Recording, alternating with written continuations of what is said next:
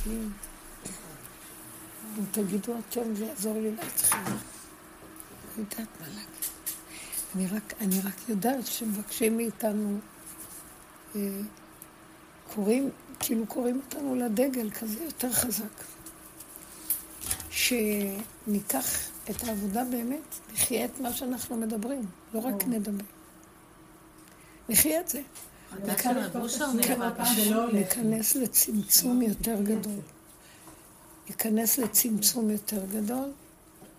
ולא לתת למוח להוביל אותנו בכלל, לסגור אותו. כי הוא... זהו. עושים לחסל את התוכנה הזאת, ואנחנו צריכים להיזהר. להיות במקום של ממש צמצום של לא מבין, לא יודע, לא מכיל, אבל פועל בקטנה. בלי תחושות של עניים. גם אם הן מגיעות, אז לפרק אותן מיד. לא לתת להן הכל. לא להבין את הנפש. לא לעבוד על הנפש. לא לפרק מה שהיינו פעם עושים. כלום. אין, הכל שקר. נפש, שקר. זה פינוק בנפש.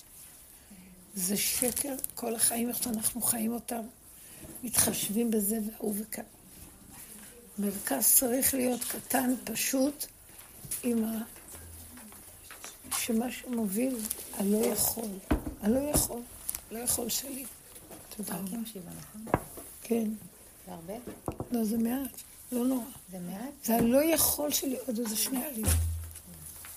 כאילו, הלא יכול, זה מביא אותי למקום שמצדיק את המקום של למה אני לא פותח את המוח, עוזר לי. כן, לא יכול. אבל זה לא יפה, את לא עוזרת לאחרים, לא אכפת לך מאף אחד. לא יכולה. לא רק שאני לא יכולה, אני לא רוצה גם להיות יכולה. כי אני, יש אנשים שהם בדמיון אני כל כך גדול כמוני, שהם עוד חושבים שהם רוצים להיות. אז אני צריכה לעבוד גם על הרצון. יש כאלה שבאמת יודעים שהם לא יכולים. אני רק אומרת וחושבת עוד שאני יכולה, אז תזהו את עצמכם באיזה רמה אתם. אתם מבינים מה אני מדבר?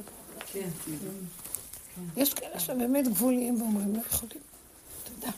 וכל החיים כעסתי על כאלה, מה זה אתה לא יכול? עכשיו, אני רואה שאי אפשר לאדם שיש לו אני כזה, ביסוד הרוח, אם הוא לא יעבוד על זה שהוא גם לא רוצה להיות יכול. אתה מבין? יש אחד שיותר מתאים לו להגיד לא יכול. הוא גבולי. יש אחד שיש לו מוח שהוא חושב שהכל לא יכול. והוא עוד חיובי וצדיק. אז אחד כזה צריך לעבוד עליו. לא יכול שלנו. היום אין בני ברק, את יודעת? אז הוא צריך לעבוד על הלא יכול שלנו. אבל שאין לי רמקול, אני מתאמש ברמקול הזה. כמה רמקול, טוב, יאללה. אז אי אפשר בכלל. בואו נתייחס למקודה הזאת. ואנחנו בעולם צריכים לעשות, אבל בקטן לפי הסיבה.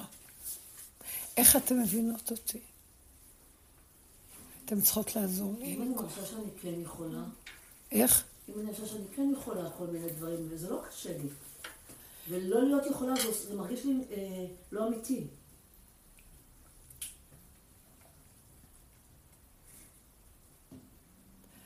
זה מה שאני אומרת, תקשיבו. אין לי כוח לענות לך. את עוד יכולה, כי זה בדיוק מה שאני אומרת, שאת צריכה לחפש את ההזדמנויות, להכיר את הלא יכול שלך. אז תחפשי איפה, יש דברים שאת לא יכולה, ואת חייבת בשלילה. ומה שבחיובי, אז תפחדי. הבנת מה אני מתכוונת? תפחדי מהחיובי שלך. כי הוא בדיוק מה שמכסה. עוד השלילי הוא מעוטט לך, ולחיובי הוא לגמרי מכשיל. לקראת הסוף חיובי הוא הכי סכנה. כי הוא נותן את התחושה שכמעט, את חושבת שאת יכולה, זה מה שמפריע להשם להתגלות. כל מי שמרים את הראש שחושב שהוא יכול, הוא לא עושה את זה בכוונה, זה תרבות. עוברת רוח ששם בפינה, עוברת רוח שמפרקת. מבינה, היא רואה ראש, היא עושה פק, פק, פק. עוד זה שצועקת, לא יכולה לי כוח, לא מכיל. אז כשהוא רץ, כאילו הוא יכול שיזהר, דווקא לשים שם את המודעות, שאני רץ, אני חושב שאני יכול. כי זה הגניבה של מלכות השם. וכל הדורות צריך לעבוד את זה. אין לי כוח לדבר. חבל לה אם זה היה מיקרופון. יש פה חנות שאפשר אולי לקנות. יש פה חנות. מה? יש פה חנות ברשת שאפשר לקנות. יש לי טרופוליס, הכל יש לי, לקחתי. תודה, תודה רבה.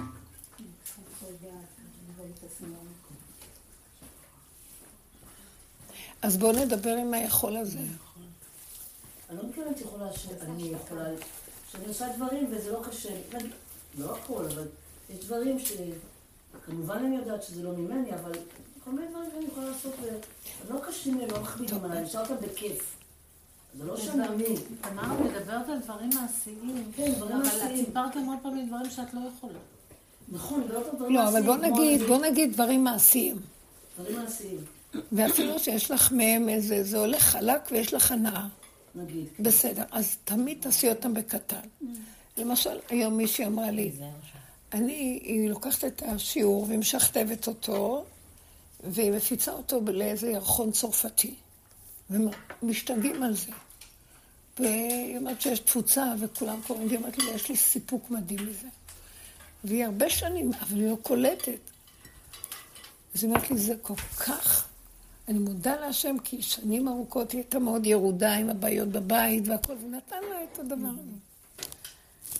אז אמרתי לה, זה סכנה. מה סכנה?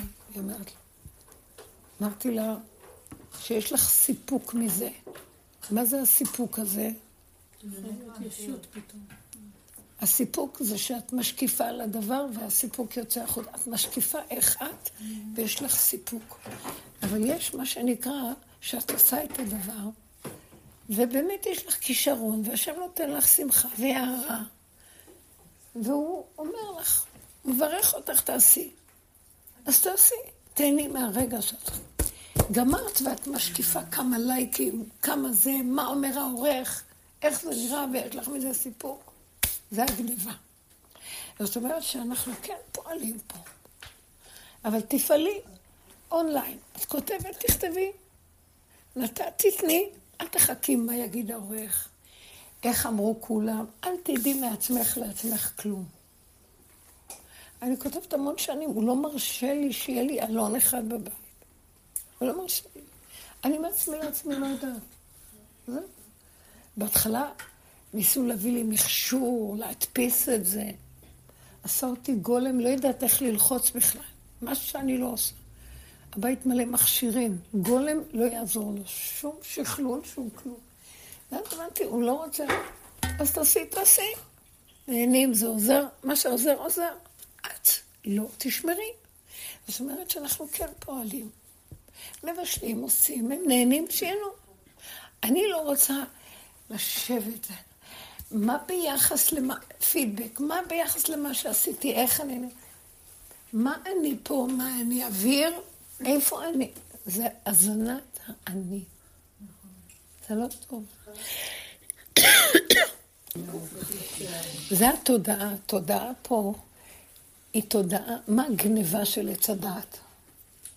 מה שאנחנו עושים, זה עולם העשייה.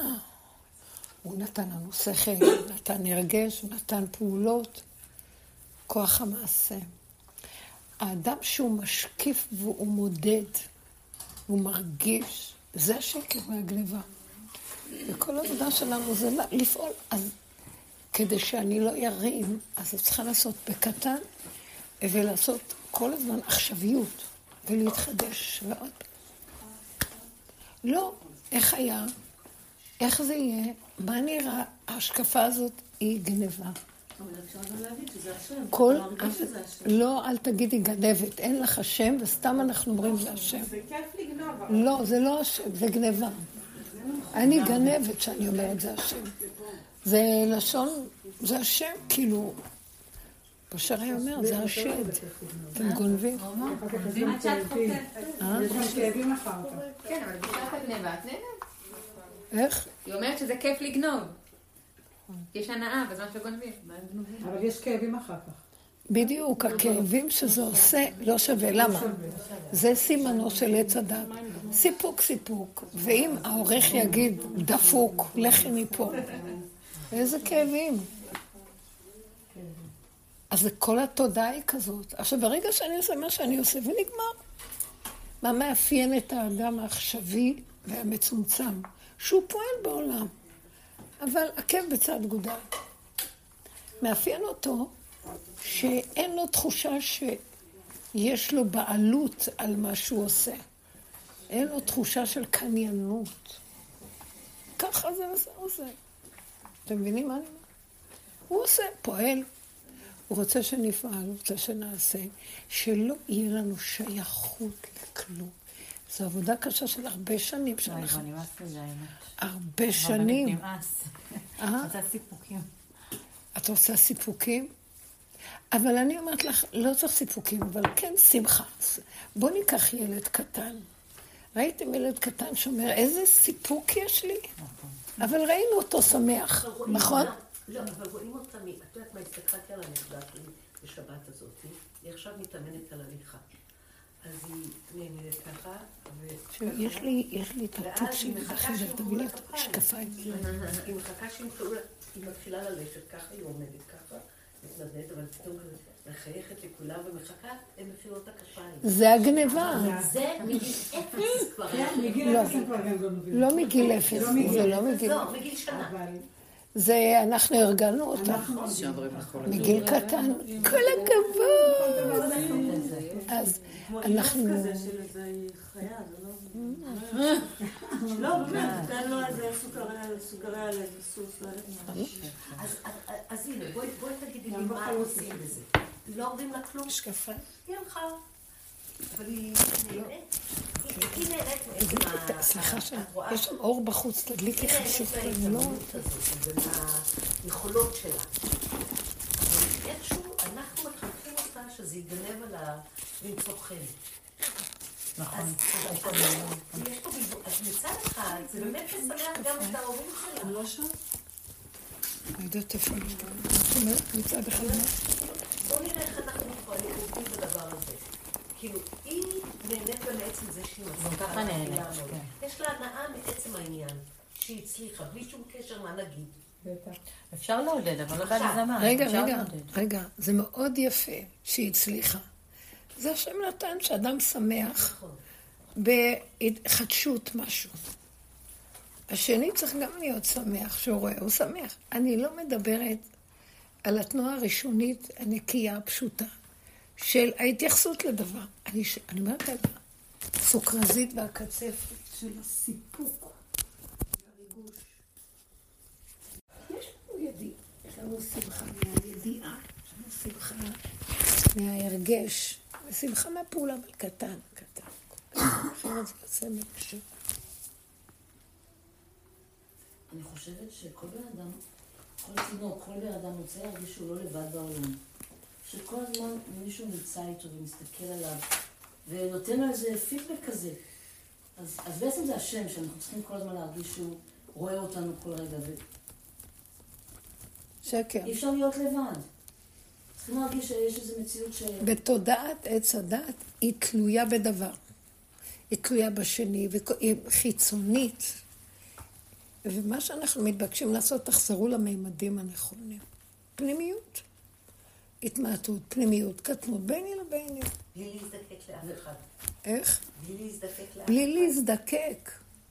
ואז את אומרת, אבל זה שיממון, כי אנחנו לא יודעים לחיות עם עצמנו במתיקות ונחת. כי שיממון שאומרים לבן אדם המוחצן, אל תתייחס לכלום. אז יש תהליך של מדבר. ממצרים לארץ ישראל יש מדבר. אז מרגישים את המדבר. אבל הוא עטף אותם בענני כבוד במדבר, והם היו בתוך נקודתם הפנימית. וזה נתן להם שמחה פשוטה, רק קיום. על זה היא מדברת. על זה היא מדברת. מי? על העטיפה הזאת. כן. אז צריך לחיות ככה. הוא רוצה שכבר נגמור את כל הסיפורים, לא הוא יגמור לנו את זה, ואוי ואוי איזה מכות נחטוף, זה מה שאני רוצה להגיד, חבל על הזמן. הוא לא מוותר עכשיו, הוא לא מוותר, הוא אומר יאללה, אני עכשיו עושה סדר פה. אז אם הוא רואה ראש מורם ככה, לא רואה ראש, בסדר. ההשקפה הזאת זה הרמת ראש. אז תודה שאנחנו עובדים עליה הרבה, אבל הוא רצה שעכשיו אלה ששומעים הרבה הרבה, שהם ידייקו עם עצמם יותר, וידרשו מעצמם יותר, ויפרקו את האני שלהם בעולם, ואז יפסיקו האיסורים והכאבים, כי זה בא מהאני. למשל, מה את אמרת? את אמרת משהו. אמרת קודם שנמאס לי. שמה? נמאס לי כאילו, מהשריר הזה. אז את לא מחוברת נכון? כי השריר זה רק הפתח להיכנס לשקט הנפשי. מה זה השריר? המוח שלי מתחיל, אני אומרת לו, תחזור. אין כלום. הייתי בהלוויה. הייתי עם האימא. שוק, פתאום נעלם. ילד צעיר בן 16. היא הרבה שנים בדרך, אבל זה קשה, השיוורון. אז כל מה שיכולתי להגיד לה, חבקתי אותה, ואמרתי לה, לא, תודה. אמרתי לה, תקשיבי, שער עלי, לא שלח פה כלום, אל תשכחי, נכון? היא בכתה, אז היא תוך כדי בכי אמרה, כמה זה קשה באמת לחיות את זה. אז היא אמרה, אבא זה שלך, אבא זה שלך, אבא זה שלך. זה מאוד עזור לה. ועשה אמן? הסיפור של וסר? לא, הייתי עכשיו הבוקר. חבר'ה, כל יום רצים להלוויות. מה, אתם לא רואים מה קורה? איזה הלוויה? עוד יש, עוד איזה נער שבתאונה דרכים. אז כאילו, אלה שמתאמנים, אז זה קשה, אבל היא הבינה את זה והיא אמרה, וואי, תן לי הכנעה שזה שלך, תן לי הכנעה שזה שלך, תן לי הכנעה שאתה יודע מה שאתה עושה. תן לי הכנעה שזה לא יהיה שלי, כי הכאב בלתי נסבל. אתם מבינים? אבל אפשר היה לדבר איתה. ואני ראיתי שכששמעתי אותה, דיברנו, ראיתי את החוזק הזה חוזר לפני הלוויה. אבל כל פעם באו אנשים עם הדמעות שלהם. ואז היא התפרצה עוד פעם. כי זה הגירוי תגובה, אין מה לעשות. אין מה לעשות. אבל התאפנים זה לאט לאט. כאילו, איך אפשר לעמוד בכאב הזה שלוקחים ילד כזה? איך אפשר? אז יותר טוב לחשוב שהוא לא שלי. זה לא לחשוב, לדעת שזה לא שלי. זה קשה, כי השלי מכאיב. אפשר להכיל את החיים. שנים עובדת על עצמם. גם הלא שלי מכאיב. גם שזה לא שלי זה מכאיב. וגם למה, שזה לא הילד שלי, אני לא מכירה אותו, לא יודעת מי הוא. זה כואב לשמוע שיש כזה דבר. לא, לא שלך. לא שלך. חוזרת לעצמך.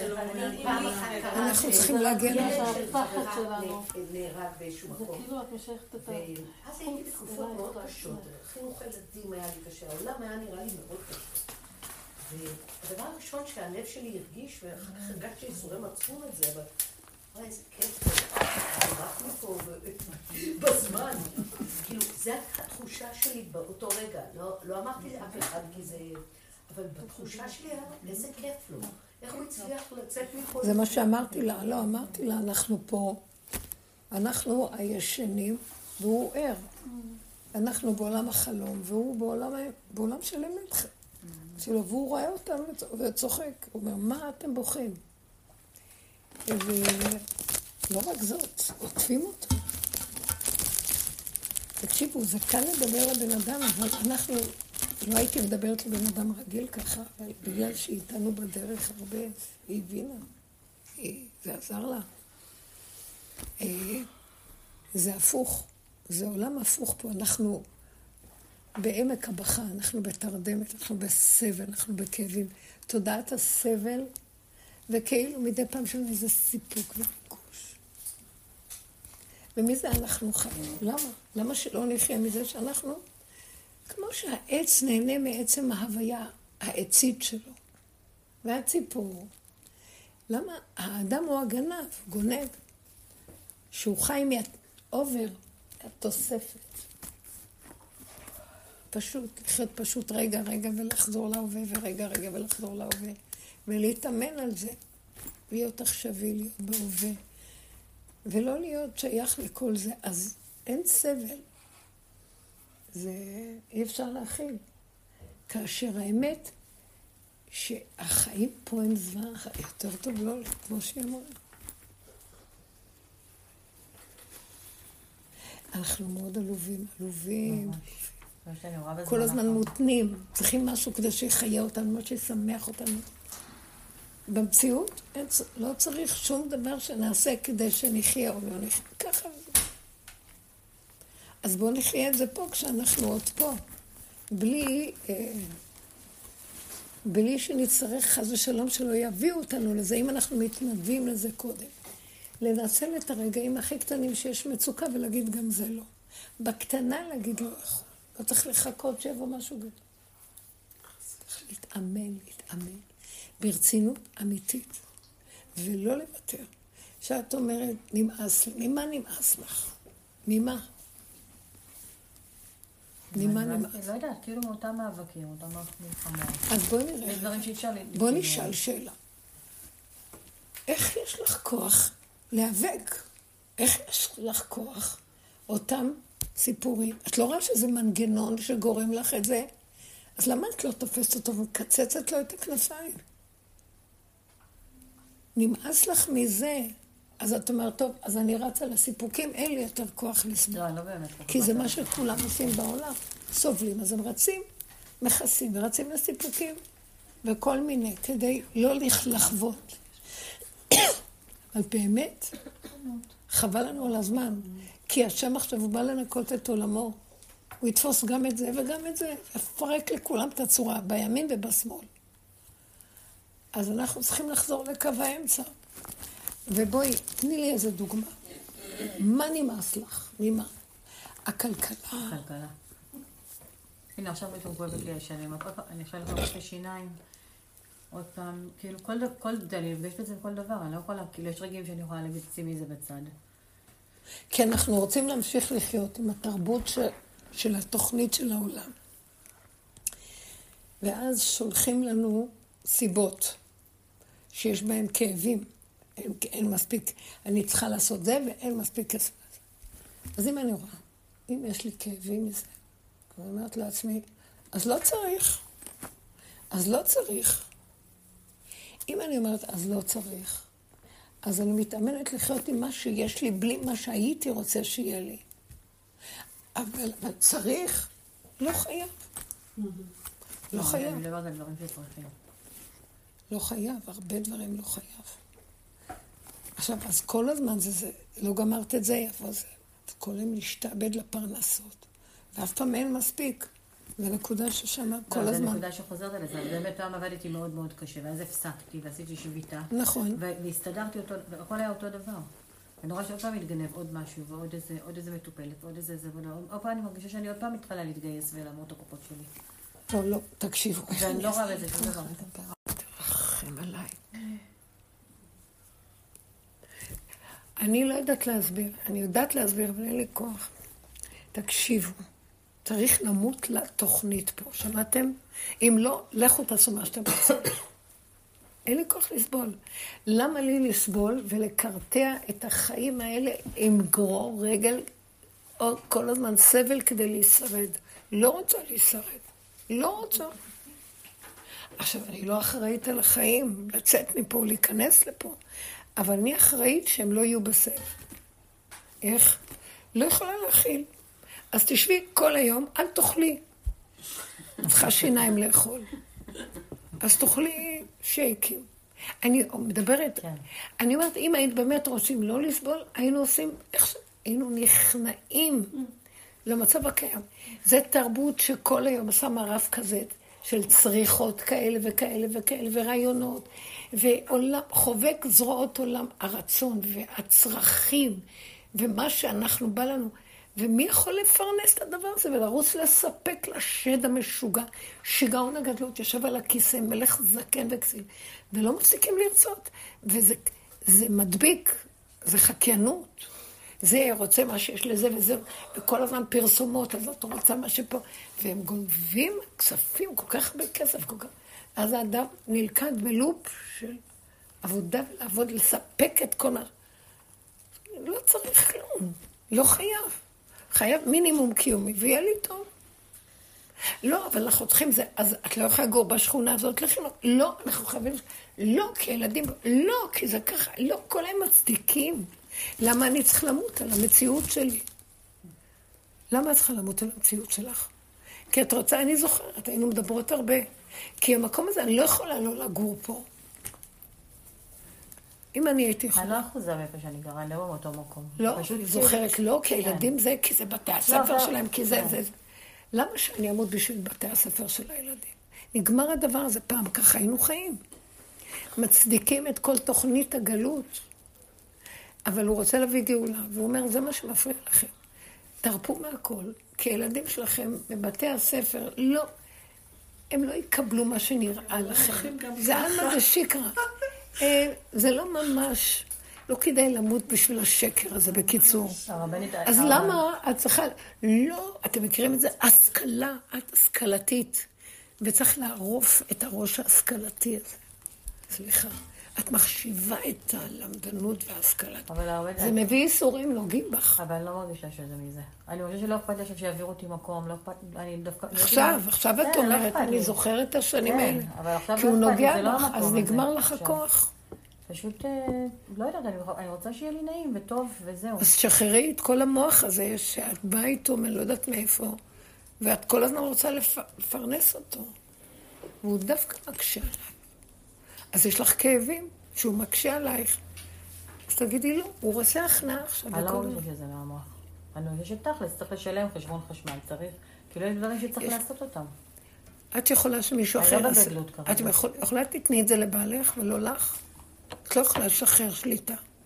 אני בשמחה לשחרר שליטה. שחרר שליטה. אם אני משחררת לו את השליטה, אז הוא מתחיל להיות עם פרצוף, וזה לא משתלם. מה אכפת לך שיהיה עם פרצוף? לא משתלם לי, לא משתלם לי, זה ממש לא משתלם לי. אז אני רוצה להגיד, אתם רואים מה היא עושה?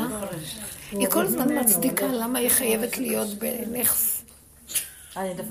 צפצפי על כולם ותגידי, אז אני הולכת לגור באיזה חדר קטן, באיזה מקום, אני רוצה לחיות. את יכולה להגיע למקום הזה? או שרי אפשרת, אבל להגיד שלא אכפת לך כלום. את לא חייבת לעזוב, אבל אם... את לא יכולה להכיל את זה. למה? תראי אותו, מה זה קשור אלייך שיש לה פרצוף כזה? ומה זה קשור שהילדים רוצים דווקא בפופו? את לא יכולה לספק להם, שכל אחד ילך לעבוד אחר הצהריים ויסדר לה מה שהוא רוצה. למה הגענו למצב כזה שהגדלות שלנו היא הקבר שלנו? וכל זמן צריכים לסדר אותה. אני רואה שזה מה שממסכן. למה את צריכה את זה? כי זו תרבות כזאת, של תרבות מערבית של גדלות, שחייבת לסדר את כל התוכנית. והוא אומר, לא, לא. אתם כאילו מפרנסים את השקר הזה ואת התרבות שהיא גונבת, אז תסבלו. והרבנית, יש לך מקום גם שאומר למשוך לו בזקה ולהתעקש איתו שכן, אני צריכה את זה ותיתן לי. תנסי. לא, אז מתי זה ככה ומתי זה הכנעה ומתי למשוך בזקה? בוא נגיד שתלשת לו את כל הזקן, לא נשארה שערה ולא השתנה המצב. אז מה עכשיו? נראה לי שהוא אומר, די, אתם לא רואים שאם לא, אז לא. אין לי כל זקן. אני כל הזמן צומח, ואני לא יודעת צריך.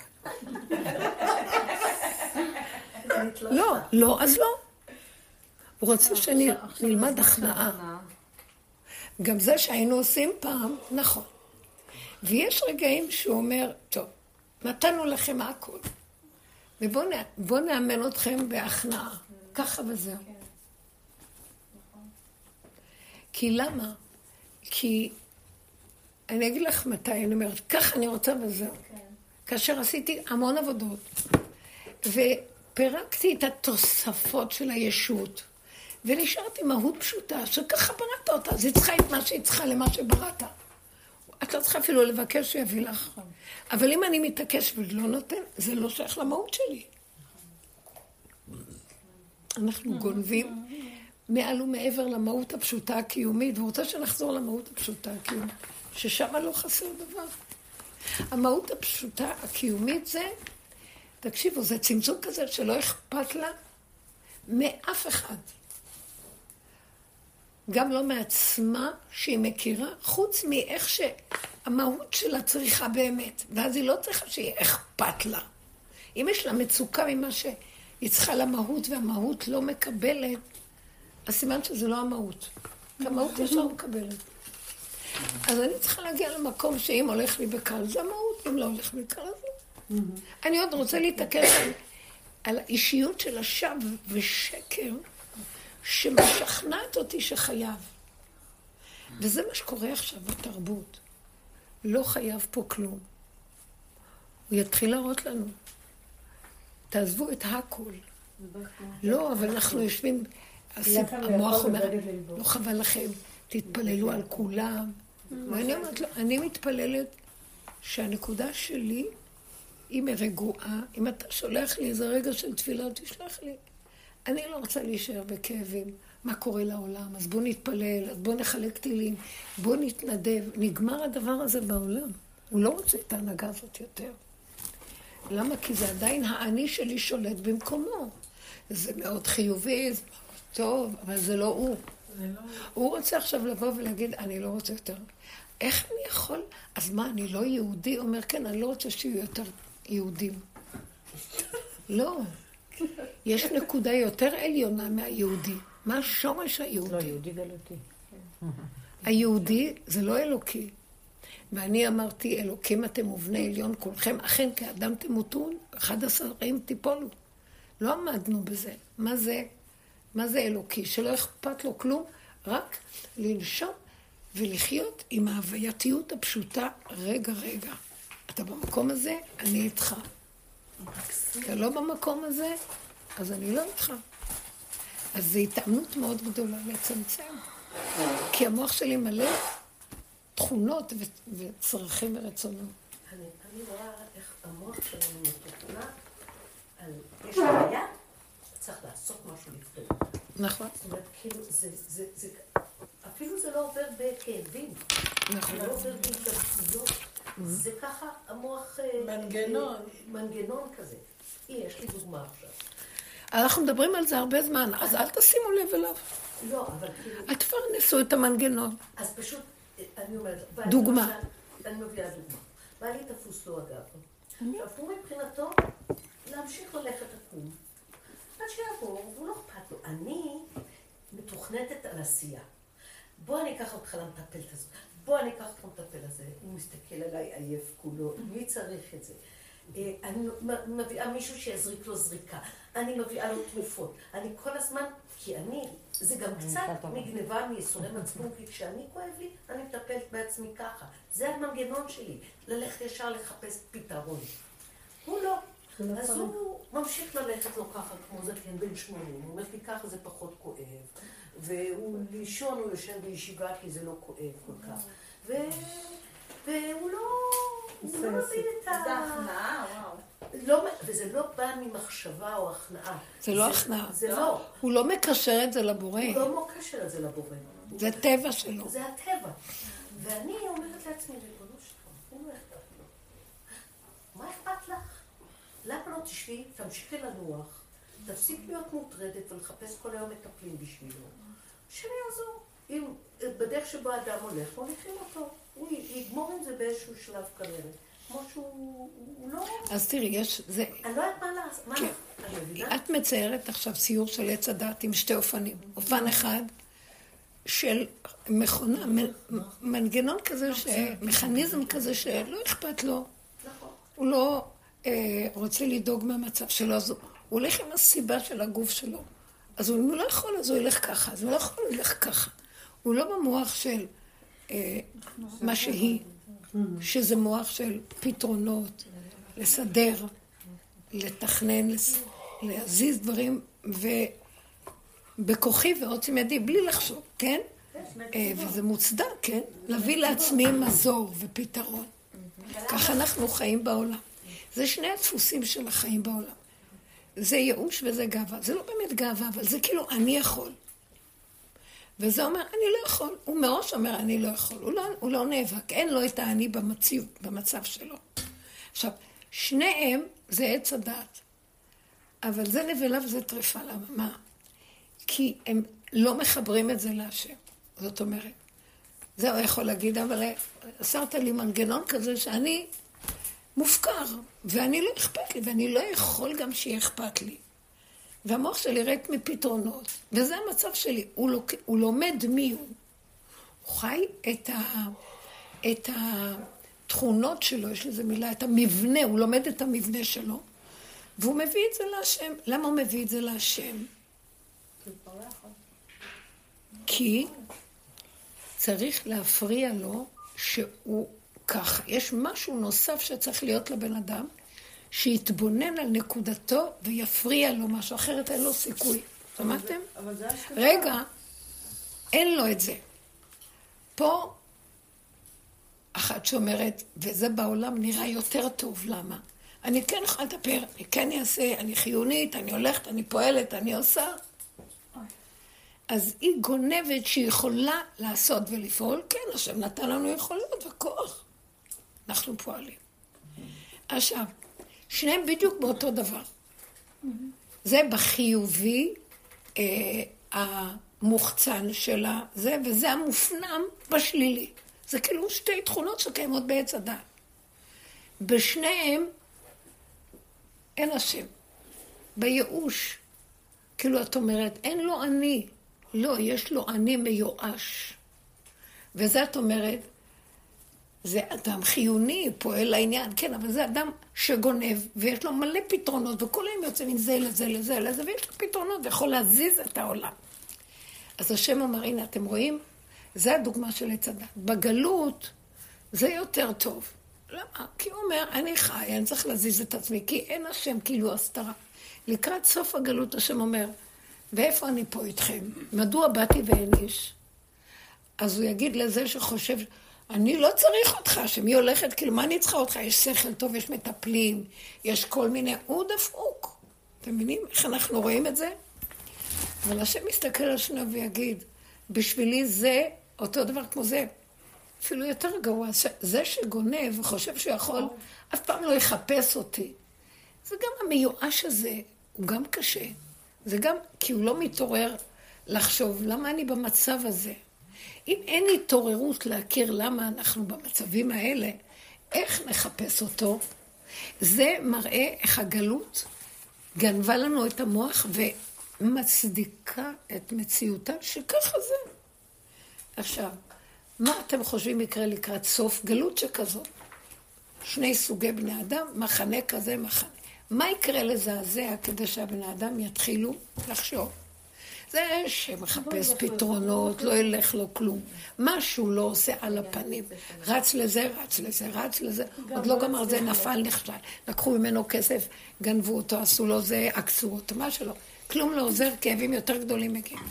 זה שבייאוש עוד יותר מתקפל, ואומר, טוב, נמות ככה, וזה, מה יכול להיות נמות? וזה נקרא, זה ייאוש. אצל הבורא העולם הייאוש בלתי נסבל. כאילו, נתתי לך נשמת חיים, נתתי לך אופנים, ואתה מדי, אתה מדי בכלום. תביא את הכלום הזה אליי. תביא את היש הזה אליי. אבל אנחנו לא יודעים שהוא קיים. וזה יכול להיות אנשים של תורה, ושלומדים פרשת השבוע וגמרות, לא יודעת מה. ואחד שהוא פועל בעולם חסד ודתי, ועושה דברים. ואז את אומרת, לא, נמשיך לעשות, רק נגיד זה שלך.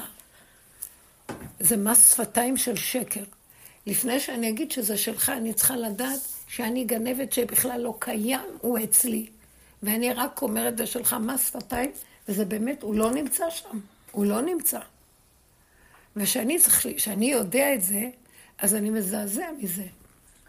והאדם שיגיע למקום הזה, זה אדם שנוגעים בו. אבל אתם יודעים, המוח הוא כל כך חזק. גם אם יגעו באדם, הוא יצדיק, והוא לא יבין מה רוצים ממנו. יש רחמים על העולם. אז הדרך הזאת אומרת, תתבוננו. למה כל כך קשה? למה צריך להתפלל כל כך הרבה? כי אנחנו לא צריכים להתפלל. צריכים רק כל נקודה שיש לנו, שנעצרת לנו להגיד, הגבוליות שלי, אני לא יכולה לפתוח. אין לי פתרון, אין לי יכולת. אבל כואב לי, תרפא לי. אבא, אני שלך. תעזור לי ואל תעזוב אותי. וכל הזמן להיות איתו. והוא אותו דבר צריך להגיד. אני הולך מתייאש ואין לי שום דבר. ריבונו של עולם, אני מאבד את עצמי לדעת, וידונו את הבן אדם על הדבר הזה. למה? כי זה כמו מתאבד, והוא חושב שהוא לא רק מי שרק את עצמו מתאבד, זה הרג של נפש. ואנחנו לא רואים את זה, כולנו ככה, בשתי הקצוות האלה. וכשאדם מתבונן בזה ואומר, וואי וואי. אז עכשיו לא צריך לעשות כלום, רק להתבונן ולעשות תשובה. כמו עם הכיפורים. לא צריך אפילו לעשות כלום. לא, מהיום אני אשתנה. אני לא אשתנה. אני לא יכול להשתנות. אין לי כוח לכלום.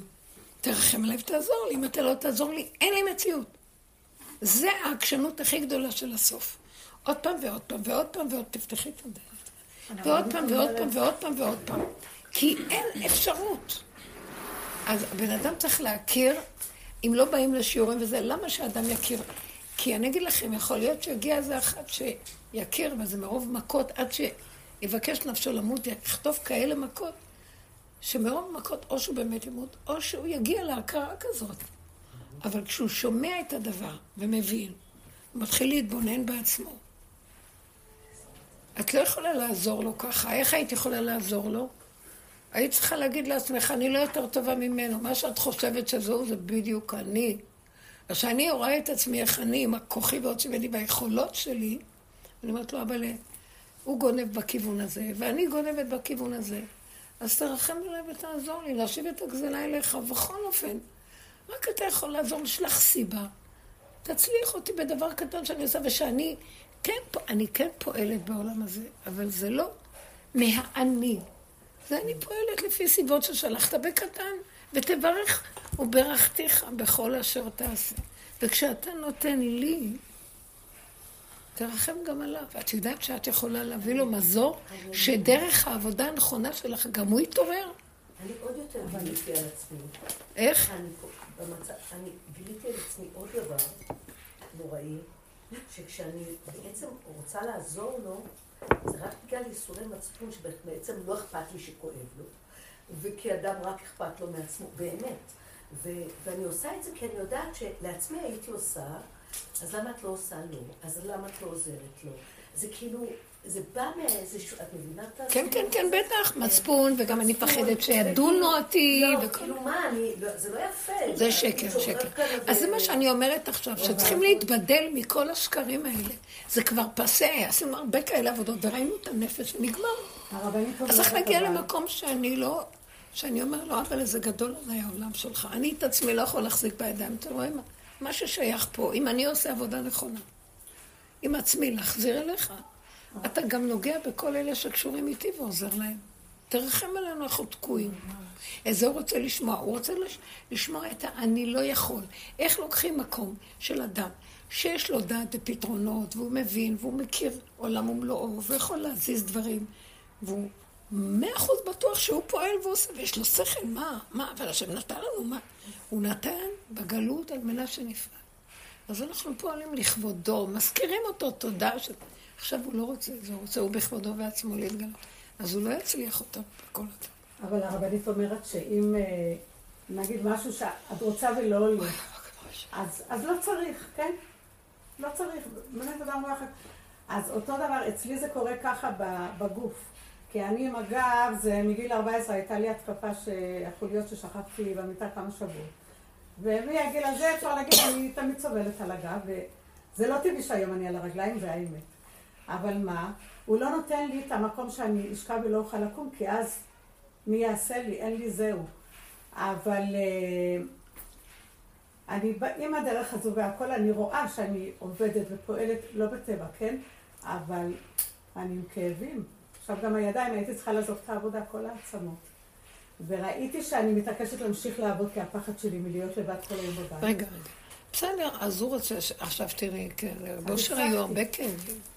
אז הוא הלך עם הכאב והעביר את זה אליו, אבל הוא חי עם הכאב. לא לעשות עניין משום דבר. אני לא לעשות עסק מזה, אני מפחד לעשות עסק מזה.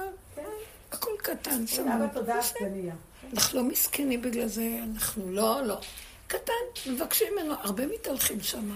כואב, מכילים, נכנעים, מקבלים, מורידים ראש. זה שלך, לא שלי. החיים פה לא שלנו, המציאות לא שלנו. לא ממקום שלנו. אני יותר ויותר מוסרת לו, יש כאבים, יש... אבל זה שלך, לא שלי, פחות כאבים. זה פחות מצב מה שאני, המוח תוכן אותי.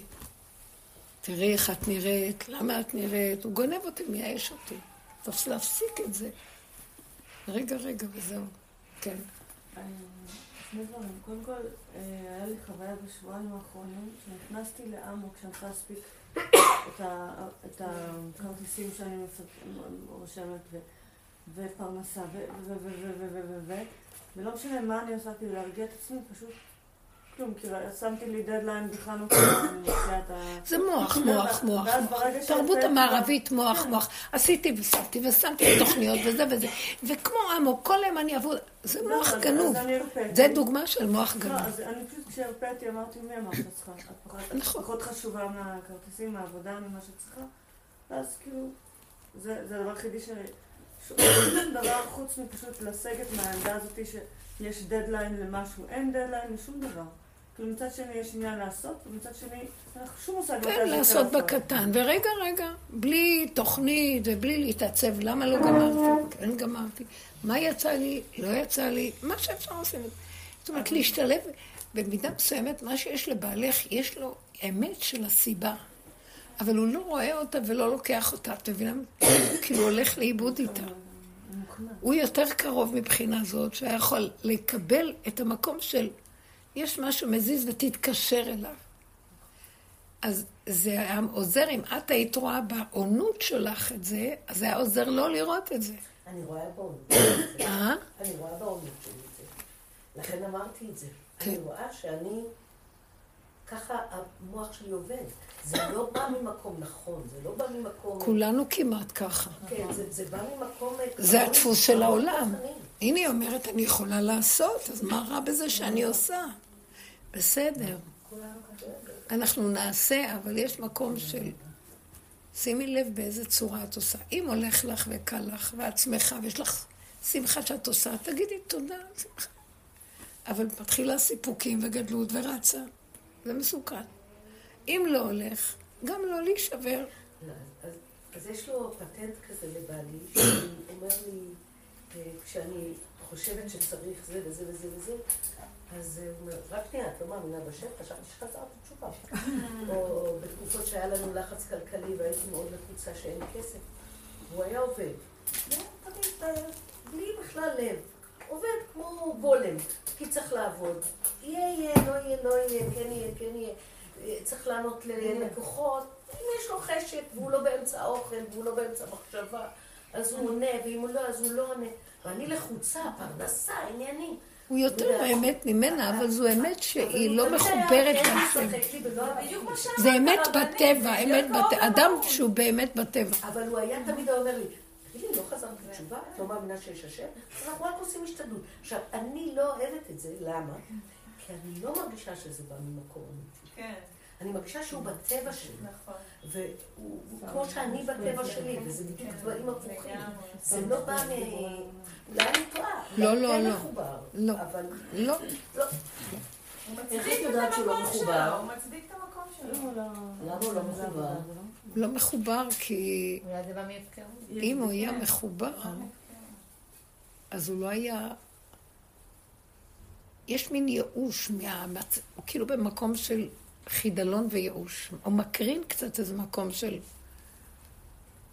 זה לא מקום שהוא יכול להשיג משם איזה רגעים של דבקות השם, איזה התעלות, איזה חיבור פנימי שמרגישים על הבן אדם, שהוא מנצל את הסיבות שלו בשביל להתחבר למקום הזה. אבל דרכו, היא יכולה לעשות את העבודה. אז מה שאמרתי, את ממנו יכולת לקחת כדי להגיד, יש, תמיד התפעלתי שסיפרת לי עליו, כי הוא כל כך קרוב, אם הוא היה קצת עושה משהו. יותר ממך. שהוא כאילו קרוב, אבל הוא לא. זה מה שאני אומרת, הוא קרוב, אבל זה מתרחק ממנו כל הזמן, כי הדבר הזה חסר. זה בטבע. זה בטבע שלנו. תראו מה זה הטבע, מה זה הטבע. שיש בטבע גם דבר כזה שנראה כמו אמת. כמו אמת. וביזו שאמר... הכל יש בטבע. שאלו אותו לפני שלמה אשתך כל היום דואגת, ואתה כל היום שמח. מה? רבי זושלה שאלו אותו, למה אשתך כל היום דואגת ואתה כל היום שמח? זה אומר, אני סומך על השם שבלי פרנסה. היא סומכת עליי. אבל הרבנית, היה לי נקודה פה שאני חשבתי, כאילו, ניסיתי להבין משהו בראייה כללית על מה שקרה בשמחת תורה והכל. לא הבנתי שכאילו, יש נקודה, ניצלו אנשים מסוימים, נגיד אחד שעומד בקריטריון של שומר שבת ניצל, אבל משהו של, כמו מישהו שפורס חסות, כמו בעל שם טוב, שמקרב גם את הגנבים וגם את הפושעים, והוא בעצם מגן על כולם, זה אין לנו. זה מה שחסר היה בסיפור הזה. ושכאילו אנחנו... זה מוח, הכל מוח, מוח, יאללה, אין לי סבלנות למוח. אנחנו במוח. לא, אל תביני, אסור להבין. אבל את אומרת לא לעשות את ה... לא להתעמק בנושא של אני עושה ככה בשביל לקבל תוצאה כזאת וכזאת. אבל זה מה שהציל אנשים. לא, אני כאילו, אני מנסה, כאילו, אני אומרת, זה הציל אנשים, זה לא הציל את כלל ישראל. זה הציל, מסער ולתשכינה מזה שאין שמירה לכלל ישראל.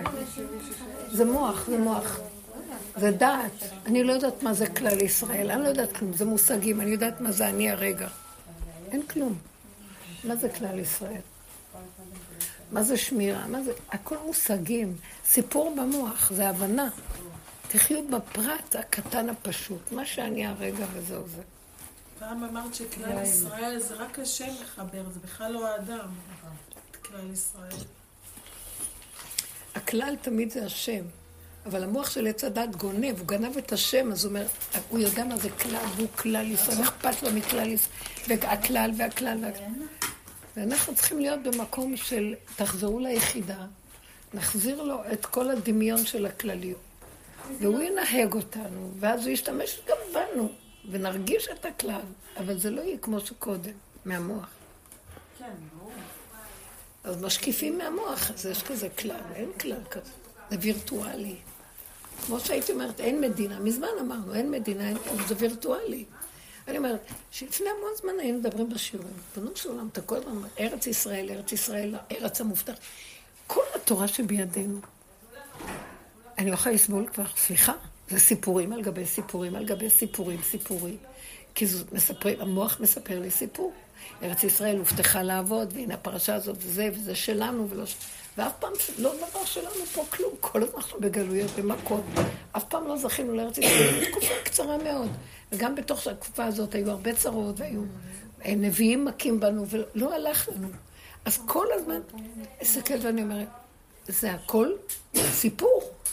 אמרתי לו, תפסיק לבלף אותי מארץ ישראל. אתה יודע מה זה ארץ ישראל? אני בדלת אמות שלי פה, זה ארץ ישראל. אם זה לא שם, זה בגבול הנכון שלי, זה ארץ ישראל שלי. התורה, זאת התורה, זה לא שם. זה מה שחשב של הציון. איך? שהציון זה ציון. נתן לו בפנים את הציון. כן, זה ציון מצוינת פה. הכל ברמה של הפרט יש אמת. כל השאר... כשאני יוצאת מזה לכלליות, זה יכול להיות שקר. אני לא רוצה יותר. מה שברור, פתחו לנו וראינו. אני לא רואה שיש לי מדינה. אני לא רואה מה זה עם ישראל. אני רואה, אם אני, תקשיבי, אם את עובדת נכון, תצילי את בעלך. אם הפרט הזה לא יעבוד נכון, אז תתלונני עליו, הוא יתלונן עליו. בשביל כל הזמן שתגרי לך, תודה לי, תודה. לסגור. זאת אומרת, צריכים, בעבודה שלנו עכשיו, הוא אומר, תצטמצמו, תתרכזו, תעזבו את המוח ואת הכלליות, כי מזה יש דמיון השליטה והיכולת וההשקפה והשייכות, ואז הטוב שלי, צדיקים, רעים, תרדו מכל זה. עכשיו אני מחפש איפה כל פרט ופרט. אני מחפש פרט, שאני יכול להיכנס בתוכו. תנו לי 10 פרטים כאלה, ככה, קטנים, פשוטים, שמתאמנים על אין עולם, אין עולם, אין התייחסות לדברים במוח הרגיל, זה ועוד זה שווה זה, התרגשות, התפעלות, קוראים לזה זה, ספריות, ערך כזה, ערך, כלום, נשימה וזהו. ברגע יש נשימה, בנשימה יש ערך לרגע. הכל תקטינו את כל התודעה לרגע. זה מה שיעקב אבינו חיזר אחר פחים קטנים.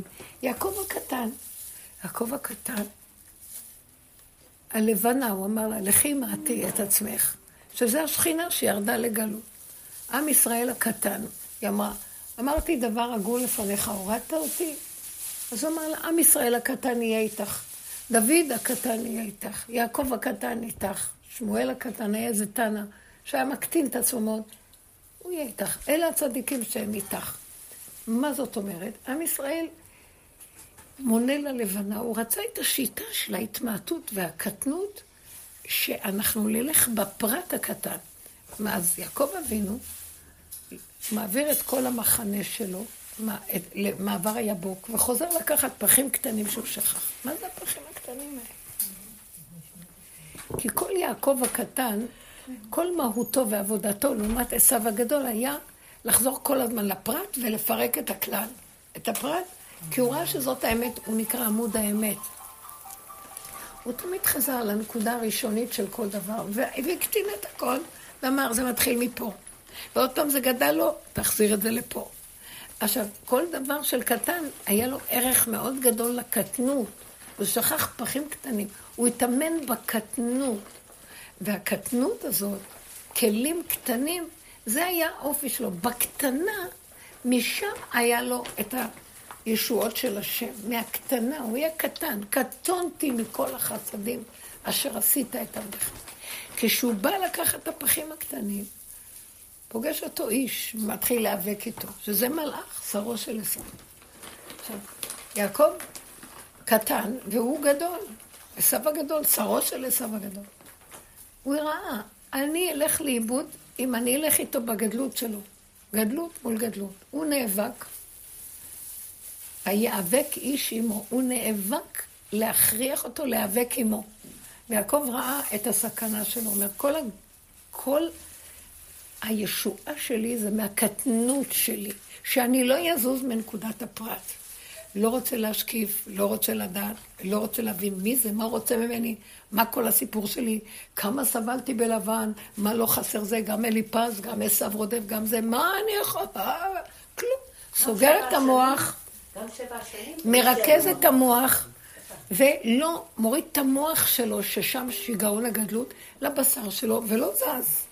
הוא לא זז ימינה שמאלה, שזה יסוד ההתגדלות מנקודת האמצע. תמיד זה מתחיל מנקודה ראשונה. אמת? שיש מנגנון מרחיב. עד שנהיה הסבך של יער. לא, הוא החזיק את המוח קטן ולא זז.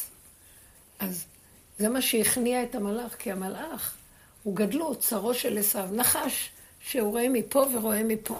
ההוא נעמד לו באמצע, הוא לא ראה אותו, הנחש. הוא רואה רק מהצדדים, לא ראה אותו. הוא עומד ככה.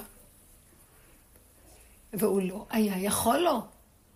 הוא תפס ככה, שם, שיביתי השם הוויה, ואמר, זה שלך, לא שלי כאן כלום. אני לא נאבק. אני לא יכול. לא נכנס בניסיון.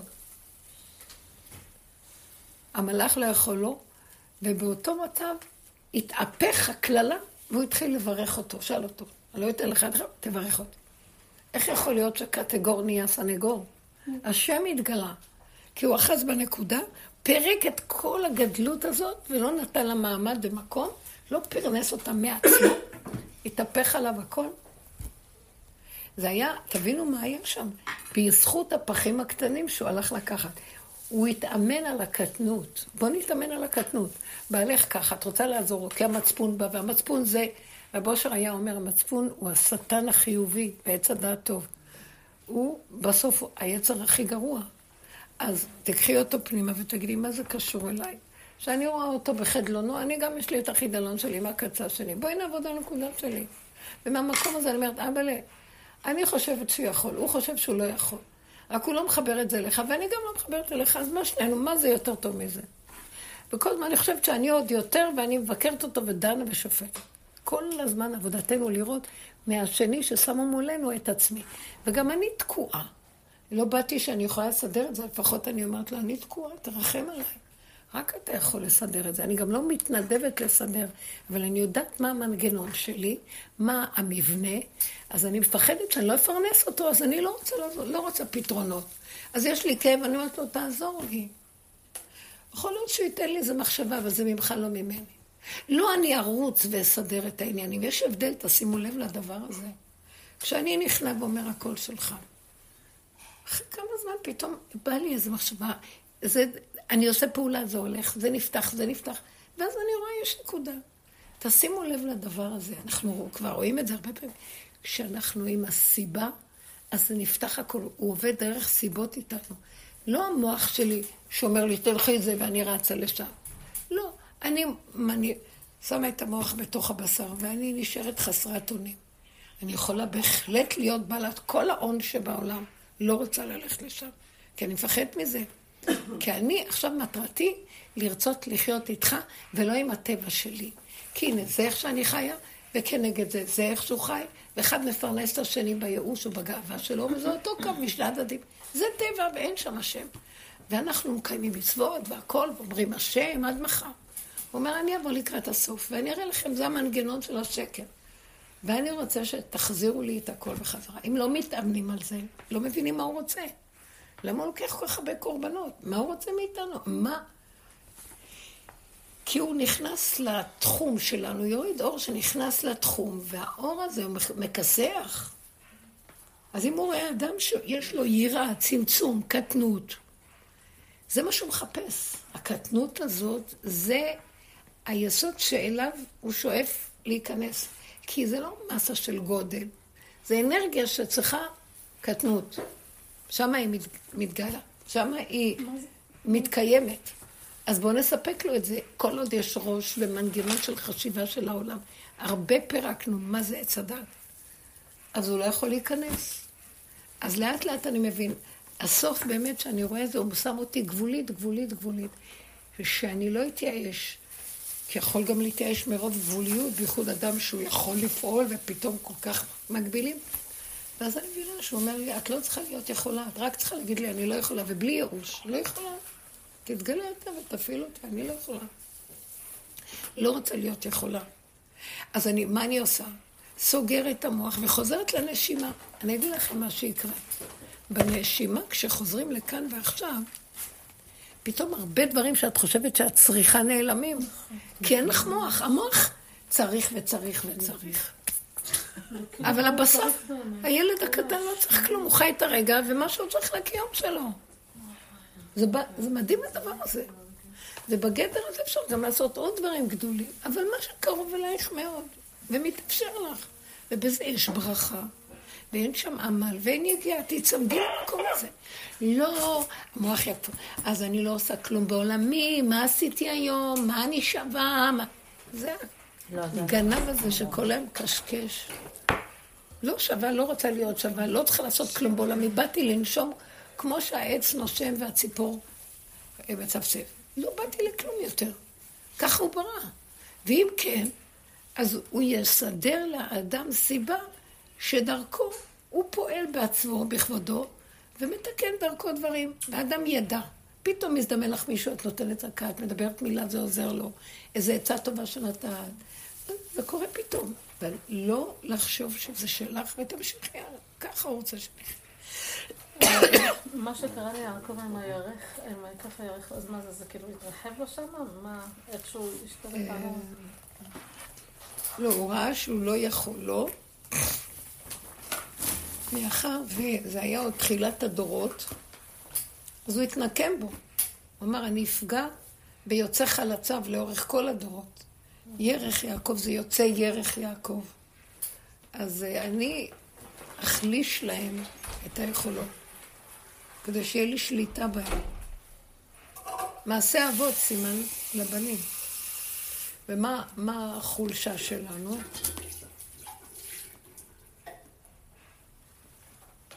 אני חושבת שאנחנו מולידים יותר מדי ילדים. מה אנחנו? ילדים הרבה ילדים. מה שקרה בגלות, שהיהודים נפלו בנושא של הקהילתיות, השבטיות והמשפחתיות. ויש להם, הגאווה שמה נמצאת. כי הוא סגר עלינו, ואין לנו כאילו עולמות. אז בזה יש לנו. האמא שולטת עליו, הסבתא שולטת על כל הנכדים, ועל הקלות ועל הזה. וההוא שולט על האבא, שולט על השבט. והרב על הקהילה. אז מה זה ברור ומלות הארץ?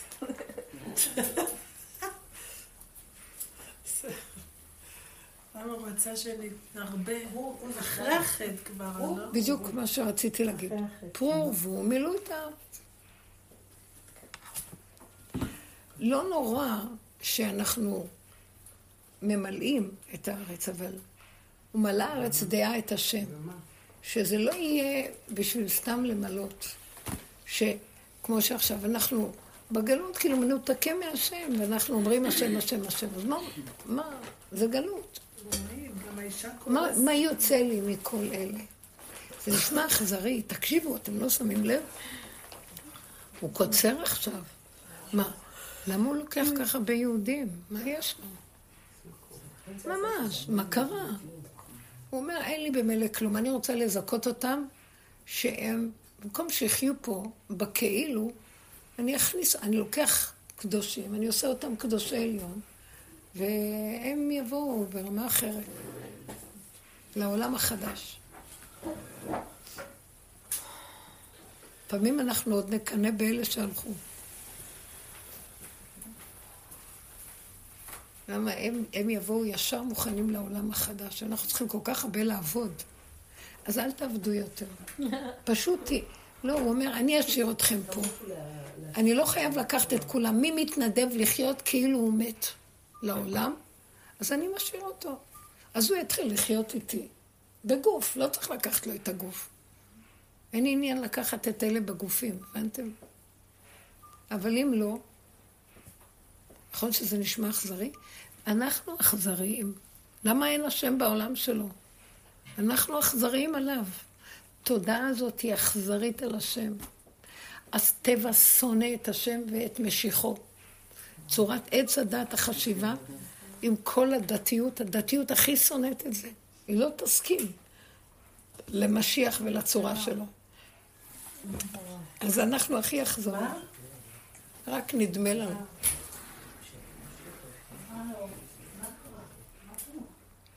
אז הוא רוצה, בקיצור, מה המסר שאני פשוט, יש לי חולשה. אני אגיד לכם מה המסר הפשוט. מספיק לקשקש. תצטמצמו, כולנו נצטמצם, נתקטן, נחיה כאן ועכשיו, נשנס את המותניים. לא להתפתות לדמויות ולהתעסק ולהתרגש ולהתפעל. והמוח הזה שאומר לי, מצבי, לא מצבי, נמאס לי, לא נמאס לי. יאללה, מי שואל אותי, נמאס לי, לא נמאס לי. לא שואלים אותי, לא קשור אליי, מה זה קשור? חי רגע, לא יודע, לא מבין, רגע ככה, מתאפשר? ככה, לא מתאפשר? אז לא. למה לא מתאפשר? אולי זה ככה, אם נעשה זה... מה קורה פה, לא קורה פה, זה עץ הדעת. זה הרחבות. אלא עכשווי, מוח, מחשבה אחת עכשווית, הרגש שמתלווה בקטן ופעולה קטנה, וזהו.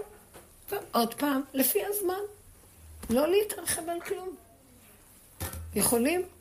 ברגע אחד שאני יכולה למצוא כמה כאבים, אני יכולה להוציא מאיזה 10 דקות של מישהו שמסביבי שיכול...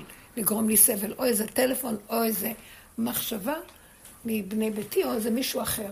ברגע אחד אני גנבת בשנייה. כמו שאני אגנב. לא רוצה את המחשבות, לא רוצה את זה וזה שווה, זה ולמה וכמה ואיך. ואני אומרת, זה לא שלי. אני עכשיו מנסה לעשות דבר אחד.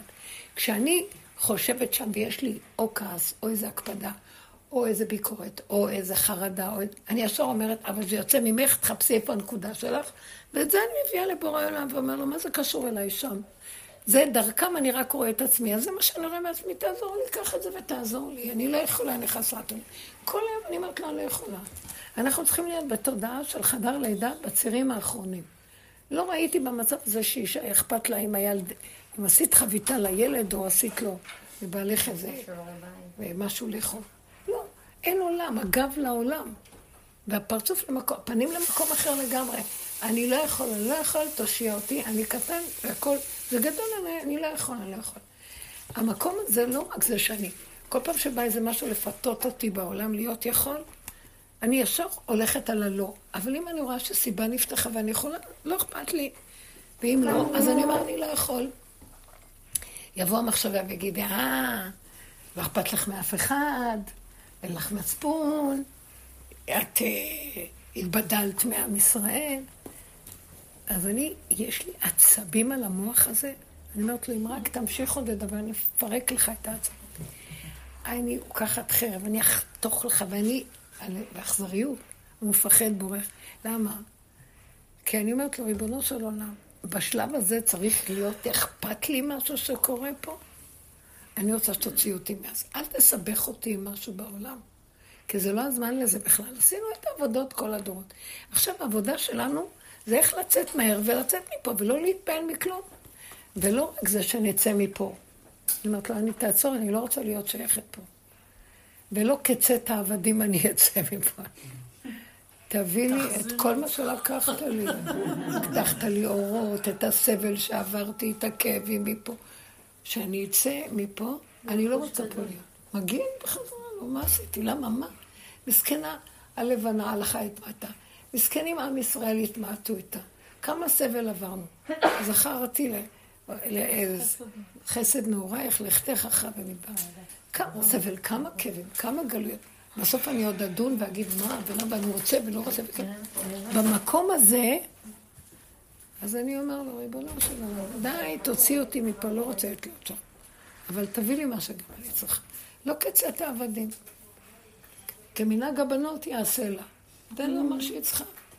תן לה את מה שהיא צריכה ברחמים, במתיקות, באהבה. התוכנית הזאת קשה עליי. אנחנו רוצים להפסיק אותה. היא סבל. יש כאלה שעוד רוצים להמשיך, לא אכפת לי. יכול להיות. יש עוד גלגולים. לא רוצה שיהיה אכפת לי מכלום. אבל אני פה, ואני ממשיכה לפעול ולעשות בעולם. אבל... לא שלי, קטן, מה שאני יכולה.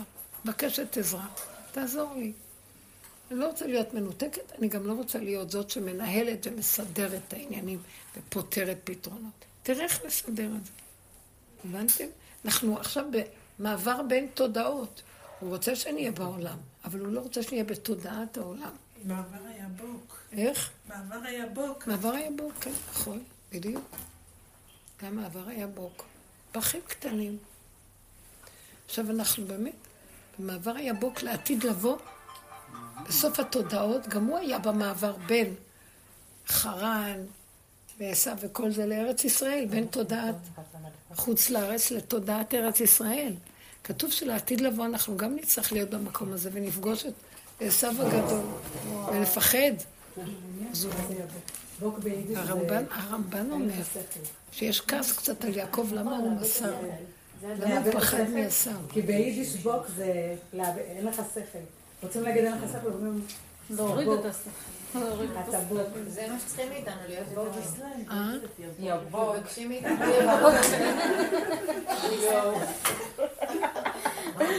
אומרים שהפחים הקטנים זה הפח שמצאו בחנוכה. יש פירוש, יש מלא פירוש. זה לא יכול להיות הנער הסמבטיון, המעבר היבוק הזה? שכאילו מעבר בין העולמות, מעולם לעולם? אולי? יכול להיות. מעבר היבוק. מעבר הירדן הוא משהו אחר, זה נער דינון. לא יודע, מעבר היבוק. היבוק זה המעבר, יש לזה משהו בקבלה, שהוא המעבר בין העולמות הגבוהים של לבן וכל העולמות ובין ארץ ישראל, באמת, הקטנות, הפשטות האמיתית. אז זה בין המעבר של ייחוד, ברכה וקדושה, חוכמה, בינה ודעת, לעבור את פרסה, יש איזו פרסה בין העולמות האלה אליהם. השם רוצה שנחיה פה בעולם ונעבוד אותו בפשטות. ממש, הוא רוצה, התאווה שתהיה לו דירה בתחתונים פה בעולם, הוא רוצה שנהיה פה, אבל לא בתודעת עץ הדעת. לא בעץ הדעת גנב את כל הסיפור. להיות בקטנות, בפשטות, כגמול עליהם, והוא יטפל בנו, ואנחנו כלים שלו, שהוא ישלח אותנו לעשות מה שצריך. תגידו, לא נמאס לנו לטפל בעצמנו? מה? מי יכול לטפל בנפש הזאת? היא תהום שלא נגמרת. מי יכול לטפל בחולי רוח שלנו? מי יכול? זה משוגע מה שקורה פה. ספרים נכתבים כמו משוגעים. הכל אגו, שכל אחד ירגיש שיש לו איזה ביטוי עצמי של דמיונות של עצמו. וזה ככה אנחנו פה. מה מועיל פה? כלום. מה יש להשם מכל זה? זה כמו, היה איזה טענה אחד שהוא אמר שהוא אף פעם לא אמר חידוש של עצמו. תמיד רק אמר מה שאנשים אחרים אמרו. זה כזה נשמע לי. העולם מכיל את הכל, אין לי מה לחדש פה. תשמעו מה שיש פה, מה שקיים. אבל העניין של החידוש הוא משהו אחר. נכון, חידוש נשמע. כל אחד נברא עם איזה חידוש מיוחד של עצמו. הוא צריך להביא אותו לידי ביטוי להשם. אבל לא בשביל להיגנב. כן, אבל היה אחד שאמר שאין לי, כאילו, מה שיש לי לתת לעולם זה מה ששמעתי מהאחרים. מה ש? אני לא זוכרת מזה. מה שיש לי לתת לעולם זה מה ששמעתי מהאחרים. כאילו, הוא מצטט תמיד את ה... הוא רוצה לתת לעולם. הוא נותן לעולם, אבל לא את עצמו... וכשהוא נותן, הוא נותן את כל מה שהוא שמע מהאחרים. לא, לא יודעת. אבל ביחידה זה... זה סותר את היחידה המקום הזה, כביכול. אני הכי אהבתי את רבי נחמן.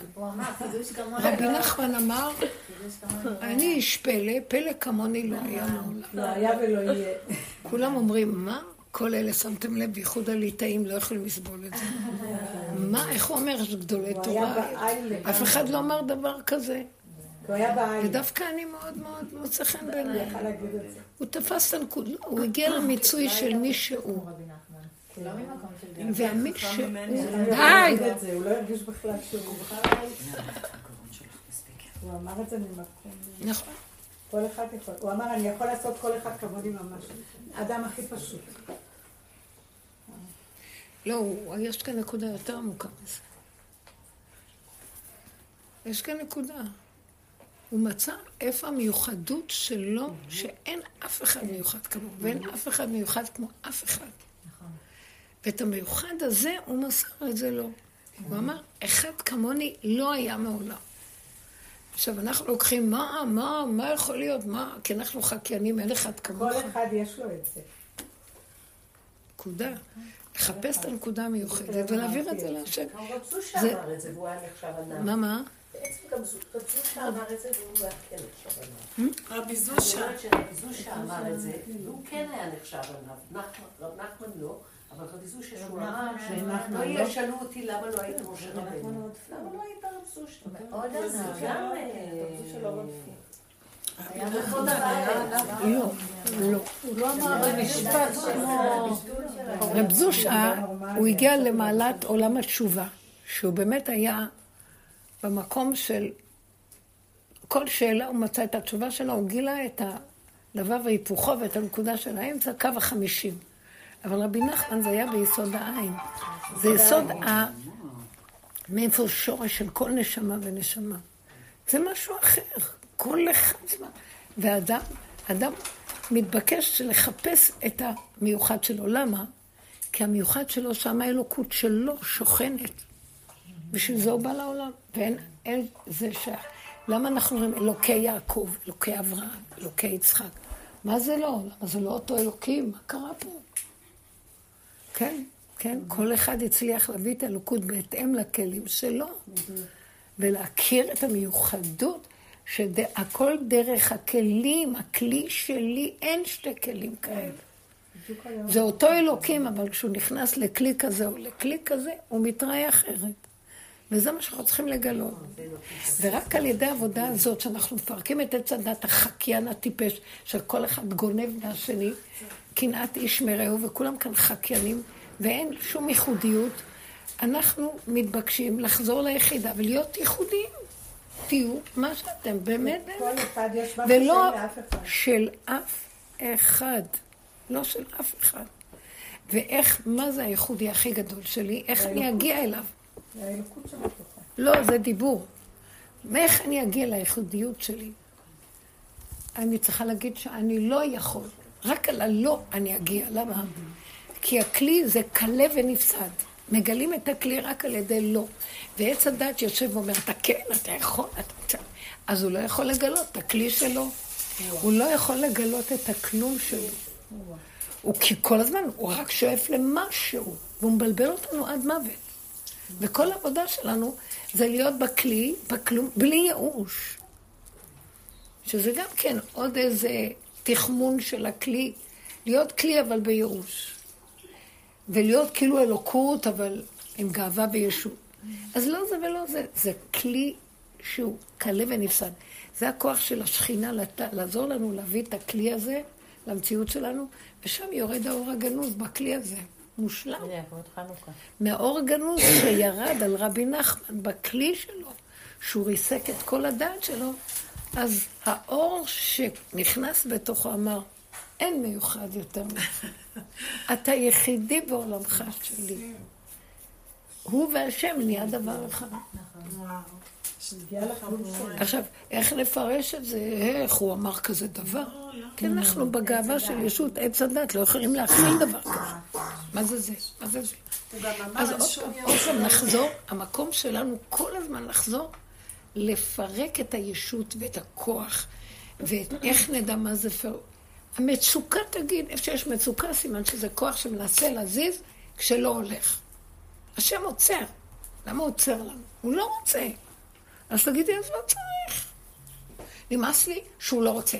אני הולכת על סיפוקים, כי נמאס לי שהוא לא רוצה. זה מרדות. זה בדיוק הנקודה שאנחנו צריכים לבוא. טוב, צריכים לסגל לעצמנו הסכמה, הכנעה, הורדת ראש, שבאמת אין לי כוח יותר להילחם עם הדבר הזה. אם אתה לא רוצה, אז לא. אני לא אמור לעשות כאן כלום. אמור שיהיה לי מתוק, טעים עם עצמי, לא רוצה לריב עם אף אחד, לא רוצה לתת לו להתקוטט, לקוטט אותי עם זה ועם האהוב. לא בא לי, לא רוצה את כל השקר הזה. לא רוצה את הריבוי הזה ואת ההתייחסויות. אז מה, את חיה לבד בעולמך? אני חיה עם... כי כשאנחנו חיים בלי השם כזה, בלי גבוליות, ששם יכול להיכנס השם, נורא משעמם, אז הוא צריך נשים. אבל כשאני מתחילה לחוות את המתיקות של הגבוליות עם עצמי, אני לא מפסיקה לרצות להיות לבד, זה כבר אני יכול לי. לא בא לי לצאת משם בכלל, כיף. ואז אני אומרת לו, תעזור לי, שאני גם לא אעשה מזה דבר של... לפי הסיבות שלך, אתה לא חשיבה, אתה שולף אותי, אבל אני הולכת עם המיוחדות בפשוט שלי, אז גם לא... לא משעמם. לא כאילו אני עוזבת את זה שם, הולכת עם זה, אנחנו הולכים ופועלים כי הוא רוצה. אבל יש את העיקר, וזה חיים אחרים לגמרי. זה שאינו תלוי בדבר, באיזה עשיר השמח בחלקו, ואיזה אחד ששמח, שמח תמיד ולא אכפת לו כלום, לא תלוי בדבר. כי הוא גילה את הנקודה הפשוטה של עצמו, ופתאום אנחנו רואים, וואו, תגידו, השתגענו פה? הנקודה הקטנה הזאת, שטוב לה עם עצמה בקרה, היא לא צריכה כלום. הכל מגיע עד אליה כפי הצורך של כל רגע ורגע במה שצריך. היא לא צריכה להיאבק על כלום. נותנים לה מה שהיא צריכה. אז למה היא צריכה להתרגז? למה היא צריכה להתרגש? לא צריכה לפעול, לא כלום. זה מגיע לבד.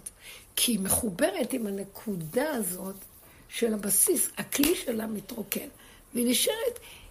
מתחיל להיות שם קודם כל תקומת השכינה מתוך הכלי, ואחר כך גם ירד אור יותר גדול על זה. אבל כרגע יש תקומת השכינה הפרטית שלה. זה טוב, זה חיים טובים. זה כמו ילד קטן שחיים טובים עשו ולא כלום. וכל מה שצריך מביאים לו עד אליו. ולא משעמם לו. זה מה שהוא רוצה. עכשיו, מה שאני ראיתי בימים האחרונים, זה כל כך חזק, שהוא רוצה שנהיה עוד יותר חזקים בצמצום ליחידה הזאת. ועוד יותר, ועוד יותר, ועוד יותר. זה בא, מוסיר אותי, אני אומרת, לא. וזה בעצם, אני לא יכול. עכשיו, אני באה לאיזה מקום, ואני לא. ואני רואה איך עלייך תהיה להלוויה. אין לי כוח לכל הבחיות ולכל זה, אין לי. וראיתי איך הוא נתן לי להשתלב עם המצב. ולא התאמצתי בכלום. ומה שהיה צריך להיות אמרתי, ומה שירד לי דמעה ירדה. אין לי דמעות בכלל. מזמן. לא, הוא סידר מה שצריך. אכפת לי, זו הצגה שלו, לא שלי. בסדר. וכל הזמן אמרתי לעצמי, רק אל תגנבי, אל תאמיני. זה נתנו את זה בשבילה, לא בשבילך. כי אחרי רגע, כן, כאילו את מאמינה שאכפת לך לי משהו. כלום. וככה חוויתי את הכל, את רואה את הגוף מונח שם. זה דמיון. רגע פה, רגע לא פה, אין כלום. הוא סיפר שהוא חלם חלום בשבת בבוקר. זה קרה במוצאי שבת. אמר לי אמא שלו שהוא חלם. אמא, חלמתי חלום כזה. שבבוקר, או לא יודעת מה זה היה, שבא אליי איזה צדיק גדול עם אור גדול, והוא עוטף אותי בטלית מכף רגל עד ראש. מה זה? אז היא אמרה לו, אז הוא אמר, אז אמא, אני רוצה באמת, לא הנחתי תפילים בטלית, אני אתחיל להניח תפילים בטלית. הוא לא חושב שזה דבר... אחר כך הייתי את המונח עם הטלית כולו, מכף רגל עד ראש, עטוב. אבל הוא אמר, בא צדיק ועטף אותי. הוא התבקש. זה קורבן שהתבקש. איזה נער, איזה טהור, איזה מתוק, איזה טוב, בעל חסד, מאיר פנים בני 16 כולו. לא מהצור אסמוך מאחר האלה, לא אלה שעושים צרות להורים. כלום, פשוט מתוק. לקחו אותו, זהו. הוא חי יותר ו... אנחנו רוצים להיות פה ריבונו שלום, אבל להיות איתך פה, ולא עם העולם, איתך בעולם. אם לא איתך בעולם, איזה עולם זה? אז מה? אז הוא אומר, אם כן, בואו אליי יותר טוב. בואו אליי, ואז אני ארד איתכם לפה, להביא את הגאולה לעולם. אבל אנחנו נשארנו פה, אז אם נשארנו, אז אנחנו מתבקשים לשייף את הכלים. להדק את הגבוליות ולחיות בגבול הנכון כל הזמן, לא לתת למוח לבלבל אותנו. לא לתת למוח לשגע אותנו. מאוד מאוד חשוב. מאוד חשוב. זה מאוד חשוב הדבר הזה עכשיו.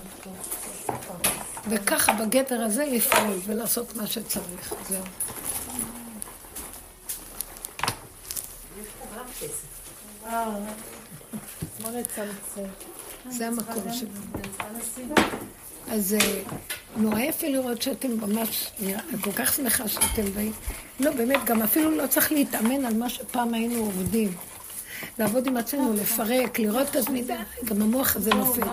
פשוט להיכנס לגבול ולחפש את הלא יכול. הוא מתגלה בלא יכול. היכול זה עוד עץ הדעת שעוד. זה גדול, זה גדול עליי. תקשיבו, יותר ויותר דברים קוראים שאתם אומרים, אם אני אכניס את המוח וננסה להבין, אני אשתגע. אין לי הבנה. אין לי הבנה מה קורה פה. כולם מסתובבים כאילו בגדו בנו, אין כאן על מי להישען, ואז הם מורמרים. לא, אין על מי להישען. בגדו, כן. אין על מילי שאין כולנו חבר בוגדים אנחנו. אנחנו בגדנו בעצם וגנבנו מעץ הדת. אין כלום. זה מה שאנחנו צריכים ללכת עם זה עכשיו. הסכמה, התמעטות, הכנעה, קבלה ושלום. זה משהו, כן. בלי מה? האמת שאני לא יודעת למה, נהיה לי כאילו מרד על זה שמה שאת אמרת עכשיו, שאני מרגישה שצריך יותר, נהיה לי כאילו מרד על זה. כאילו היה לי מתיקות בקטן הזה ובלבד. מהלך כזה ממש מתוק. אני אגיד לך על מה אמרת. ופתאום שהרגשתי שכאילו עכשיו צריך להתחזק, אז נהיה לי אנטי. אז אני אגיד לך מה עכשיו. יש מרד. יש איזה מרד. המרד הוא כזה. אנחנו נשאר בקטנה. בא מוח, ומה עוד סיבוב? כל פעם באים סיבובים חדשים לא הגיוניים. מה? מה אתה רוצה שאני אעשה פה? אני לא...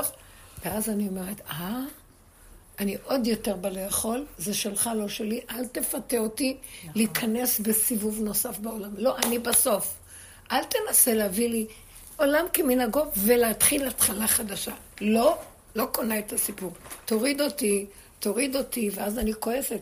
אתה לא תפתה אותי לחזור אחורה, אני לא רוצה, אני לא יכולה, אני לא מונעת, לא רוצה, אני רוצה הנהגה של בורא עולם בתוך העולם. תחושה של שכינה שמלווה, ילד קטן שלא יכול. זהו, וכשאני יוצאת מהעולם פה, אל תוציא אותי כמו איזה עלה נידף וער-ער. תחזיר לי את האורות שהיה לי, תחזיר לי את מה שאני צריכה, כדי שיהיה במלכות. תבקשו. אז בדבר הזה את מתמרדת. יש כן מרדות להתמרד, כי הוא מנסה למשוך אותנו לעוד היגיון וגלגל חוזר בעולם. זה מה שאני מקשה שמחזור. יש ביטוי להציבור. זה קורה. הוא מתחדש בכל מיני פה. היה נורא, מתרגלים. כן, כן. אנשים מתוסכלים מזה נורא. מרגישים, מה? נבגדנו, מה עושים פה? מורדים, יש מלא ארגנות. אני, אין לי טענות עליהם, אני מזהה. כל הזמן אוכלים אותנו פה, כל הזמן בוגדים, כל הזמן יש גלגלים שתוכנים, כל הזמן מרמים מסך רואים, ואחר כך עולם כמנהגו, ואנחנו לא שמים לב, זה נסגר מהר וחוזר. עכשיו, זכור. את תשכח, לא חוזרת. לא רוצה, לא רוצה. תדעו לכם, אף אחד, גם הבורא עולם לא יכול לעמוד לפני בחירת האדם. הוא ייסד את זה בעולמו, שיש לו אדם בחירה. הוא אומר, אני לא רוצה, אני לא רוצה, לא רוצה. לא רוצה הכוונה. הבחירה שלי מתחילה מזה שאני לא רוצה לבחור. בין טוב לרשם, אני רוצה לבחור בחירה אחרונה. רק בך. אני מוסרת לך את הבחירה בחזרה. לא רוצה יותר לבחור שם. בלבלו אותי, אכלו אותי, כבשו אותי, גמרו עליי, לעשו אותי, תחנו אותי, והחזירו אותי גלגל נוסף. ועוד פעם, ועוד פעם. מה? עכשיו אתה עושה עוד פעם? לא יכול. תוציא אותי. אני רואה, אלה שיוצאים ונשארים בקטן הזה, הם סמויים אצל השם, שמורים. כי הולך כן לעשות בעולמו סדר. כדאי לנו לא להיות שם. הוא ידין את העם, ידין בגויים מלא גוויות, מחץ ראש על ארץ רבה. הוא הולך לנקום את נקמתו. מי בא מאדום חמוץ בגדים? כולו מלא דם מזה שהוא הורג. עכשיו מתחיל לחסל ולהרוג. אז האלה שירדו, אתם יודעים למה אני מתכוון? תרדו, תרדו, אתם לא רוצים שיתפסו לכם את הראש. לא רוצים, אנחנו לא רוצים שני. לא. תמלטו אתכם ואת בני ביתכם ואת כל מי שאתם יכולים. תגידו, אנחנו לא יכולים. תכוונו על בני ביתכם ועל מי שאתם מכירים על העולם. לא יכולים, אבא, לא יכולים. אנחנו קטנים, גדול עלינו, זה שלך. בבקשה, תתגלה בעולמך. בבקשה, אבא, אל תיתן לנו להתפתות להיות יכולים, כי אנחנו פתי, מאמין לכל דבר. ישר נתפתה, די, תחוס על השכינה שלך. הקצעקת הזה היא צועקת, אני לא מוכנה יותר, אין לי כוח, כי היא יושבת איתנו ותוכנים אותה ואוכלים לה, והיא נותנת לרעים ולטובים, בולים לה את החיות. מה אתם חושבים? והיא נמאס לה לתת. הכל יונק ממנה, והרשעות כל כך גדולה בעולם, שגם הטוב כבר לא יודע אם זה טוב או רע, הכל יתבלבל. לא יודע, לא רוצה להיות שייך, תעצור, תרחם. אנחנו מוציאים את השכינה איתנו, ושב השם את שבותך. אנחנו שווים, היא שווה איתנו. אנחנו קמים, היא קמה איתנו. אנחנו יוצאים, היא יוצאת איתנו. בוא נוציא אותה. אנחנו נופלים, היא נופלת איתנו. בדיוק, בכל צרתם לא צר. כמה עוד דמעות נבקש מרחל שתבכה עלינו. השם אומר, המיני כולך מבכן. כי שבו בנים לגבולם, תחזרו לגבוליות שלכם. אתם לא יכולים כלום כבר, תהיו בגבול, ודי. אז אתם שמורים. מה אתם? שמורים, שמורים. מי שמתכסה בגבול, אתם שמורים, אתם תחת כנפי השכינה. כי אי אפשר להכיל פה, זה מסוכן עכשיו. לא להיות יכול. עכשיו תלכו בקטנה, איפה שהולך תגידו תודה, ותמיד שם שמיים שגור, זה לא שם שמיים, זה אני, זה הוא. תודה רבה, תודה, אני לא יכול בקטן. תודה רבה, אל תיתן לי להתפרץ. והוא יביא לנו איזו הצלחה, תזהרו מזה לרוץ קדימה. הוא יביא איזה מקור, משהו, תגידו טוב, אז לא, אז לא, אתם מבינים? וכל הזמן לחפש את המימד, למדוד את המימד של הגבוליות שלנו, כדי שנהיה התמקצע פה, שנדע את הגבול שלנו, ונהיה שם חזק. וזה טוב, זה מה שהוא רוצה מאיתנו. איפה שהוא מוצא כזה, אני חומה, לכן עיר שיש לה חומה היא חשובה אצל השם, עיר מוקפת חומה. אני חומה, אני יודע את הגבול, אני יודע את הגדר, אני יודע זה, אומר, עכשיו, אז אני עכשיו אהיה אצלה חום. אני חומת אש סביבה, החומה הזאת. אני אשמור. אני לא רואה משהו אחר. זה מזעזע, אתם רואים את זה. לא רוצה להתפתות, אין לי כוח. לא שלנו כלום. ואלה שיוצאים מהעולם, אל תצטערו, יותר טוב. הם לא יוצאים, יותר טוב, זה עמק הבכה פה. נבע, הכל כאן מבולבל ברמות. הם יוצאים למקום מאוד טוב. הם יוצאים למקום של קדושי עליון, שרבים עליהם בשמיים, באיזה ישיבה הם ישבו. כן, יש שם קדושי עליון. זהו, לא הם טוב, הבעיה היא שלנו. לא הם טוב. למה הם קדושי עליון? איך? למה הם קדושי עליון? כי הם מתו בגלל יהדותם. זה מה שעושה? תקשיבי. כן. יש להם שום כוונה ושום מה. לא. שום עבודה. למעלה מטעם ודת. לא. זה מקום שכאילו, השם נתן לנו פה את החיים. בחיים שלהם, הבני אדם מתבלבלים. כשפתאום בא כזה דבר וכותף את האדם מהמקום שלו, אז הטענה, למה אתה כותף לו את החיים? זה חיים שנתת לו לחיות פה. אבל אם נקטפו לו החיים בשביל לקדש את שמי, מה זה לקדש את שמו? בלי שהוא יעשה כלום, בעצם זה שהוא מת בגלל ששנו אותו כיהודי, בגלל ש... אז כאילו... כי אנחנו היהודים מקדשים את החיים. כלומר, אנחנו אומרים, אני בעד שלא ייקחו אותנו, אבל שפה נקדש את המקום ונמסור אותו אליו, ועודנו בגוף, בחיים, נבחר את המקום הזה. ואם לא, אז זה שהלך, זוכה לקדש את זה בגופו, אז במקום גבוה. מישהי סיפרה לי איזה סיפור, כן, היא אמרה שזה אחד שהיה לו מוות קליני, יהודי באמריקה, שהוא היה אדם עשיר, ואיזה קושי מצנעת היהודים, מצנעת שהוא שנא אותו, כנראה הוא עבד אצלו, משהו כזה, לקח אקדח וירה בו. ואז התרסק לו הגוף, לא יודעת, לקחו אותו לניתוחים וזה, והוא אומר, ואני חוויתי שיצאתי מהעולם. והוא מספר איך שהוא עולה למעלה. הוא רואה את רבי עקיבא בא לקראתו, ואת רבי שמעון בא לקראתו. והם ביניהם מתדיינים מי יזכה לקחת אותו לשבת בישיבה שלו. ואחרי זה הוא רואה תמונה של בית המקדש. מונח, מוכן, הכל לרדת למטה, הוא כבר מוכן. הכל בתבנית, הכל מוכן. והוא רואה אורות ושמחת עולם. והוא לא מאמין איך הוא זוכה שעוד הוא יישב בישיבה של רבי שמעון או רבי עקיבא. עוד הם כאילו מתדיינים למי הוא ילך. בא רחל ממנו ואומרת לו, אומרת להם, אבל הוא צריך עוד להמשיך לחיות, יש לו עוד חיים, אז הוא צריך לרדת לחיות פה. אז הוא נבהל. הוא אמר לה, אני לא רוצה לרדת לפה, למה שאני ארד? אדם עשיר, זה לא אדם מסכן, אדם עשיר יש לו... אני לא רוצה לרדת לפה, אחרי מה שמראים לי, אני לא רוצה לרדת. אז הוא אמר לו, אבל אתה צריך לרדת, כי אתה מתבקש להמשיך לחיות, ומה שאתה רואה פה, לעבוד עם זה, פה בעולם. אז הוא מתגלבל נורא, ואז הוא אומר לה, תקשיבי, אני לא רוצה לרדת. אבל אם תבטיחי לי שאחרי שאני ארד ואני יצא מן העולם, אני אזכה לאותה מדרגה, או אצל רבי עקיבא או אצל רבי שמעון. את מבטיחה לי? אז אמרה, לא, אני מבטיחה לך. כי כבר מתת פעם, כאילו, כבר עברת את הסבל, אז מגיע לך. אז הוא לא חזר עד שלא הבטיח, וזה סיפור אמת. הוא לא רצה לחזור, אדם חרדי, הוא לא רצה לחזור עד שלא הבטיחו לו, שהוא אחרי 120 חוזר לאותו מקום. זה כיף לו. איזה יופי. לכן הוא אדם השם. הוא יודע לעמוד על המטה. מה אחר? מה אחר? הוא יודע. גם הוא לא מתבלבל. הוא משהו למטה. יפה. אז תקשיבו על מה אנחנו בוכים בכלל. אבל בוא ניתן עבודה של...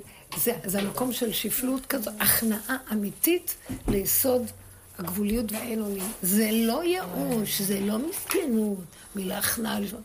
זה מלכתחילה, ככה צריך להיות. להחזיר לו את העולם, גנבים אנחנו, בוא נחזיר לו.